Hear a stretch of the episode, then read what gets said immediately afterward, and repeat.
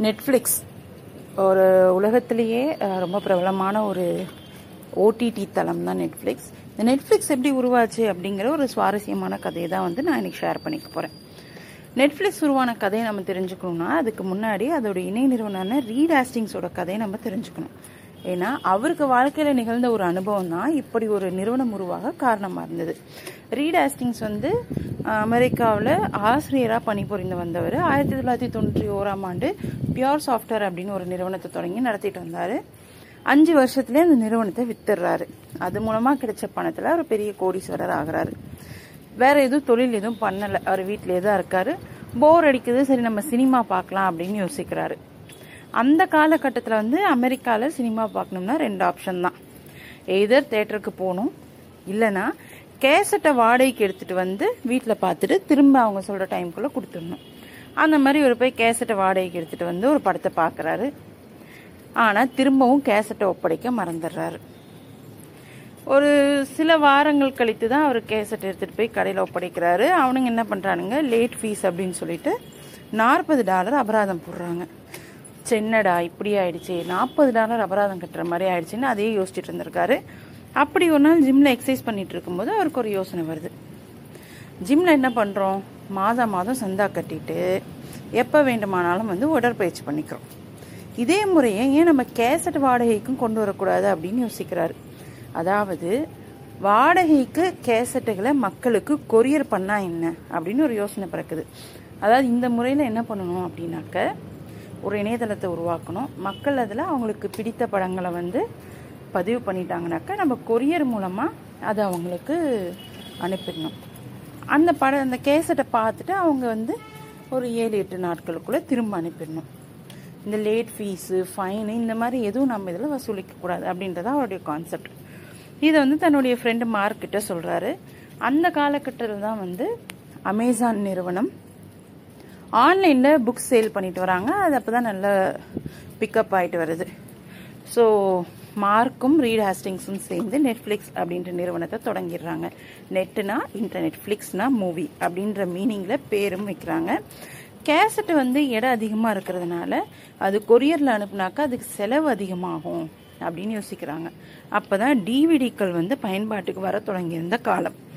சரி என்ன பண்ணுறாங்க அப்படின்னாக்கா டிவிடிக்களில் படங்களை பதிவேற்றம் பண்ணுறாங்க பதிவேற்றம் பண்ணிட்டு ஃபர்ஸ்ட் அவங்க ரெண்டு பேரும் அவங்க அவங்க வீட்டுக்கு மாறி மாறி கொரியர் பண்ணிக்கிறாங்க. டிவிடி வந்து கரெக்டாக வந்து சேருதா? எந்த ஸ்க்ராச்சஸும் இல்லாமல் சரியான முறையில் வருதா? நம்ம படம் வந்து குவாலிட்டியாக பார்க்க முடியுதான்னு செக் பண்ணிக்கிறாங்க. அவங்களுக்கு வந்து அந்த குவாலிட்டி செக் வந்து ரொம்ப பர்ஃபெக்டாக முடியுது. ஸோ ஆயிரத்தி தொள்ளாயிரத்தி தொண்ணூற்றி ஏழாம் ஆண்டு உலகின் முதல் ஆன்லைன் டிவிடி வாடகை நிறுவனமாக நெட்ஃப்ளிக்ஸை தொடங்குறாங்க. முப்பது ஊழியர்கள் தொள்ளாயிரத்தி இருபத்தி ஐந்து டிவிடிக்களோட நெட்ஃப்ளிக்ஸ் நிறுவனம் செயல்பட தொடங்குது. மக்கள் வந்து விரும்பும் படத்தை ஆன்லைனில் புக் செஞ்சால் நெட்ஃப்ளிக்ஸ் வந்து அதை டிவிடியில் பதிவேற்றி கொரியரில் அனுப்பிடும். இதுக்கு வந்து மக்கள்கிட்ட வரவேற்பு கிடைச்சிருந்தாலும் அவங்கள எப்படி தக்க வைக்கிறது அப்படின்னு யோசிச்சாங்க ரெண்டு பேரும். அப்படி தான் சந்தா அதாவது சப்ஸ்கிரிப்ஷன் ஃபார்முலாவை நடைமுறை கொண்டு வராங்க. அதாவது ஒரு குறிப்பிட்ட அமௌண்ட் மாதம் மாதம் கட்டிட்டாங்க அப்படின்னாக்க அவங்க எவ்வளோ படங்கள் வேணால் கொரியர் மூலமாக வாங்கிக்கலாம். கொரியர் சார்ஜஸ் கிடையாது லேட் ஃபீஸ் கிடையாது. இந்த மாதிரி அனௌன்ஸ் பண்ணுறாங்க அது வந்து மக்கள்கிட்ட வரவேற்பு பெறுது. நிறைய பேர் வந்து சப்ஸ்கிரிப்ஷன் ஃபார்முலாவை விரும்பி நெட்ஃப்ளிக்ஸில் வந்து சப்ஸ்கிரைப் பண்ணுறாங்க இவங்களும் வந்து வழக்கம் போல் டிவிடிக்களை வந்து எல்லாருக்கும் கொரியர் பண்ணுறாங்க இப்படி இருக்கும்போது ஆனால் அவங்க எதிர்பார்த்த லாபம் அவங்களுக்கு கிடைக்கல.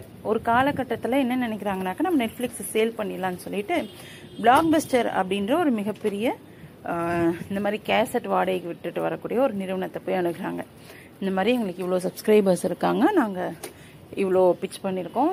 எங்கள் நிறுவனத்தை நீங்கள் ஐம்பதாயிரம் டாலருக்கு சாரி ஐம்பது மில்லியன் டாலர் கொடுத்து வாங்கிக்கோங்க அப்படின்னு கேட்குறாங்க அதுக்கு பிளாக் பஸ்டர் சொல்கிறான் இவ்வளோ ஒர்த்தெல்லாம் கிடையாது நீங்கள் நாங்கள் எங்களுக்கு உங்கள் நிறுவனத்தை வாங்கி நாங்கள் வளர்ச்சி அடையணும்னு அவசியம் இல்லை அப்படின்னு சொல்லிடுறாங்க. சரி அடுத்து என்ன பண்ணுறதுன்னு தெரியாமல் ரீட் ஹேஸ்டிங்ஸே இந்த நிறுவனத்தை வந்து தொடர்ந்து நடத்திட்டு வராரு. அப்போ என்ன ஆகுதுனாக்கா இணையதள தொழில்நுட்பம் வந்து நல்லா வளர்ச்சி அடைஞ்சிட்டு வருது. ஸோ அதை யூஸ் பண்ணிக்கிறாரு. என்ன பண்ணுறாரு அப்படின்னாக்க ஓடிடி தளமாக நெட்ஃப்ளிக்ஸை மாற்றுறாங்க அதாவது ரெண்டாயிரத்தி ஏழாம் ஆண்டு நெட்ஃப்ளிக்ஸ் வந்து ஓடிடி தளமாக மாறுது. மக்கள் வந்து சப்ஸ்கிரைப் பண்ணிட்டாங்கனாக்கா ஒரு நாளைக்கு குறிப்பிட்ட மணி நேரத்திற்கு அவங்க வந்து நெட்ஃப்ளிக்ஸ் ஓடிடி தளத்தை படங்களை பார்த்துக்க முடியும்.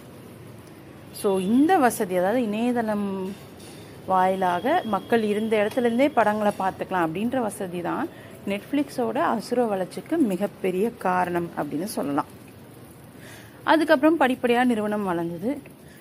அப்புறம் வந்து கொரோனா பொது முடக்கம் வந்து உலகம் முழுவதும் நெட்ஃப்ளிக்ஸ் பரவுறதுக்கு மிகப்பெரிய காரணமாக இருந்தது.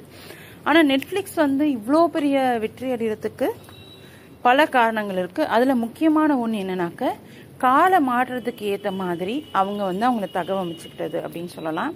அப்புறம் மக்கள் சந்திக்கிற பிரச்சனைகளுக்கு தீர்வாக அவங்க கொண்டு வந்த தொழில் இருந்தது. அதாவது இந்த வாடகை பிரச்சனை கிடையாது லேட் ஃபீஸ் கிடையாது கொரியர் சார்ஜ் கிடையாது அப்படின்னு அவங்க கொண்டு வந்த அந்த முதல் யோசனை. அதுக்கப்புறம் வந்து வீட்டிலேருந்தே இணையதளத்துலேருந்தே பார்த்துக்கலாம்.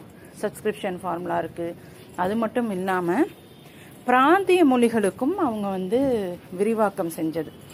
அதாவது இங்கிலீஷில் மட்டும் இல்லாமல் எந்தெந்த நாடுகளில் நெட்ஃப்ளிக்ஸ் ஒளிபரப்பாகுதோ பயன்படுத்த முடியுதோ அங்கே இருக்கக்கூடிய பிராந்திய மொழிகளுக்கு விரிவாக்கம் செஞ்சது நெட்ஃப்ளிக்ஸோட வெற்றிக்கு மிக முக்கிய காரணம். அது மட்டும் இல்லாமல் விளம்பரம் இல்லாமல் வீடியோக்களை பார்க்கலாம் அப்படின்றது பெரும்பாலான மக்களுக்கு மிக பிடித்த ஒரு விஷயமா அமைஞ்சது.